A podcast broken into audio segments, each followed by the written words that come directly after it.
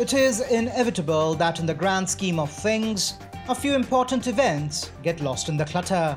Here's what your news feed did show you today. Download the Extra Insights app from the description below to know more. Nagaland students ban movement of government vehicles. Student organizations in Nagaland on Monday launched an indefinite ban on the movement of government registered vehicles in a protest against the government's failure to mainstream the services of over 2,500 teachers under the Sarva Shiksha Abhiyan and Rashtriya Madhyamik Shiksha Abhiyan. Meghalaya man buried alive, accused of casting spell on niece.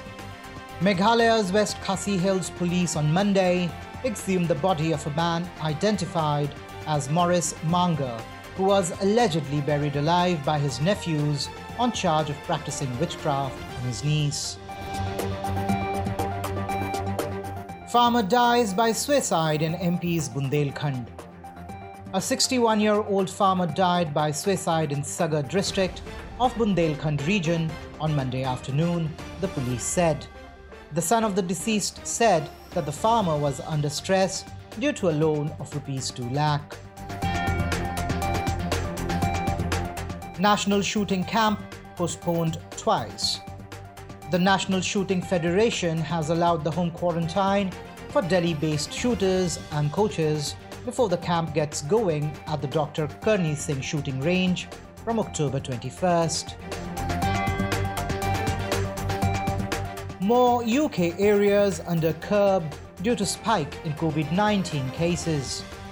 UK Prime Minister Boris Johnson on Monday unveiled a new three tier system of local COVID 19 restrictions in England as the number of cases surged beyond the number of cases that were there in the month of March.